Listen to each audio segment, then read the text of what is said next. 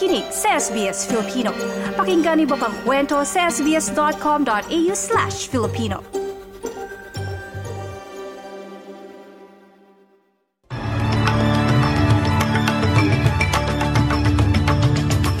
Sa ulo ng mga balita ngayong linggo ay kalabing apat ng Enero taong 2024. Penalty notices sinimulang ipadala ng Australian Electoral Commission sa mga nabigong bumoto sa nagdaang Indigenous referendum. Ipinanganak sa Hobart na si Mary Donaldson nakatakdang maging reyna ng Denmark. At gobyerno ng Pilipinas nakipag-usap sa mga employer sa New Zealand para saluhin ang mga Pinoy na nawalan ng trabaho doon.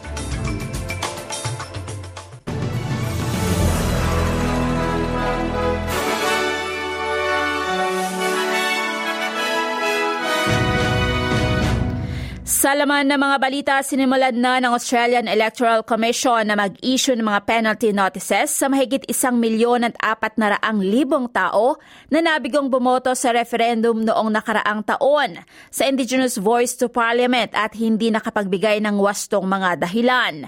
Ang $20 na penalty ay umaabot sa kabuang humigit kumulang $28 million pero tataas ang multa para sa mga hindi magbabayad. Sino man na hindi nakapagbayad o hindi makakapagbayad o hindi makakapagpakita ng wastong tamang dahilan sa loob ng susunod na buwan ay haharap sa maximum na multa na $300 at dagdag pa ang gastos sa korte. Pero ilang tao ang nagpahayag sa SBS News na sa tingin nila ay hindi sapat na mabigat ang multang nabanggit. $20 is a bit ridiculous. Like, if you're going to fine someone, make it a fine. I think there'd be a lot of people who they just wouldn't care. The latest referendum, I think that one's a pretty important one for everyone to attend. So I think a $20 fine is not enough. Si Bill Brown, ang Director ng Democracy and Accountability Program sa Australia Institute. Anya, dapat na baguhin ang voter penalty system kung saan ang multa ay batay sa pang-araw-araw na kita ng isang tao. The fine that's attached when you don't vote has been losing its power. Since it was set at $20 in the 1980s, it hasn't been increased. Sa Australia pa rin patuloy ang malakas na ulan sa hilagang Queensland habang humaharap din sa panganib ng baha ang mga bayan malapit sa borders ng Victoria at New South Wales. Isang monsoon na nakakaapekto sa Cape York Peninsula ay nagbabadya na lumakas at makaapekto sa Coral Sea ngayong linggo at tatagal ng ilang araw. Bumuhos ang mahigit 150 mm hanggang 200 mm ng ulan sa hilagang kanlurang bahagi ng peninsula. Nitong manakaraang araw habang mahigit 75 mm naman ang bumuhos na ulan sa Cairns kahapon Sabado. Habang nagpapatuloy ang paglilinis sa lugar na sinalanta ng ex-tropical cyclone Jasper noong Desyembre, sinabi ni Queensland Premier Stephen Miles nagpapalitan naman ang mga tauhan ng emergency services para labanan ang pagkapagod sa pagitan ng mga sakit sakuna. Sa ibang balita, nakatakdang maging reyna ng Denmark ngayong araw ang ipinanganak sa Hobart na si Mary Donaldson. Tinatapos ito ang mahigit dalawang dekada ng paghihintay. Ang asawa ni Mary Donaldson na si Crown Prince Frederick ay magiging hari ng Denmark ngayong linggo matapos na hiyag ng kanyang ina, ang 83-year-old na si Queen Margaret, na siya ang maging unang Danish royal na bababa sa pwesto sa loob ng siyam na raang taon. Sa balita naman sa Pilipinas, nakikipag-usap ang Department of Migrant Workers sa mga employer sa New Zealand na maaaring sumalo at handang tanggapin ng mga overseas Filipino workers o OFW na nawala ng trabaho matapos magdeklara na bankrupt ang ELE Group of Companies.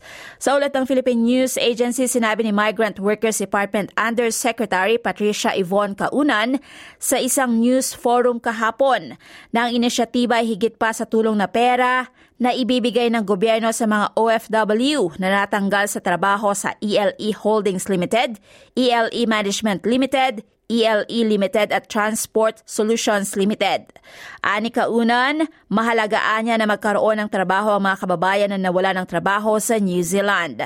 Halos limang daang Pilipino ang apektado at nawala ng trabaho mula sa mga nabanggit na kumpanya.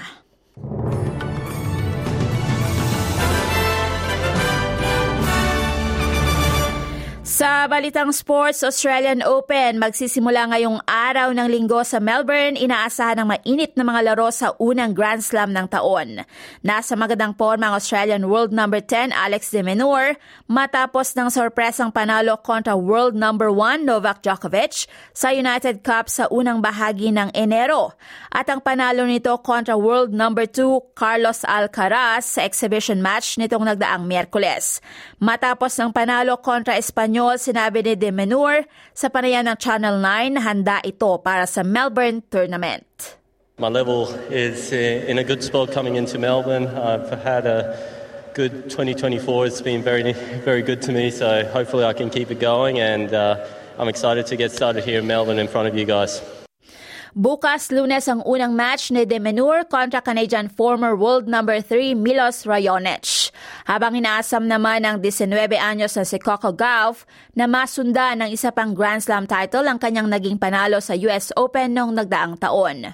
Umaasa naman ang two-time Australian Open champion na si Naomi Osaka na manalo ng kanyang unang Grand Slam mula 2022 pagkatapos ng manganak noong nakaraang taon. At sa lagay naman na panahon para ngayong araw ng linggo sa Perth, kadalas ay maaraw sa 36 degrees. Adelaide bahagyang maulap sa 30. Pareho din sa Melbourne sa 24. Medyo maulap din sa Hobart sa 20 degrees. Sa Canberra may manakakang ulan sa 23. Lalo pang ulanin sa Wollongong sa 24. Medyo ulanin din sa Sydney sa 27. At sa Newcastle 27 degrees. Sa Brisbane may mga pagulan sa 30. Sa Cairns uulanin sa 31. Ulan din sa Darwin at posibleng may kulog at kidlat sa 29 degrees. Yan ang pinakamait ng mga balita ngayong umaga ng linggo. Annalyn Vilata para sa SBS Filipino. Para sa iba pang mga balita at mga kwento, bisitahin ang www.sbs.com.au forward slash Filipino.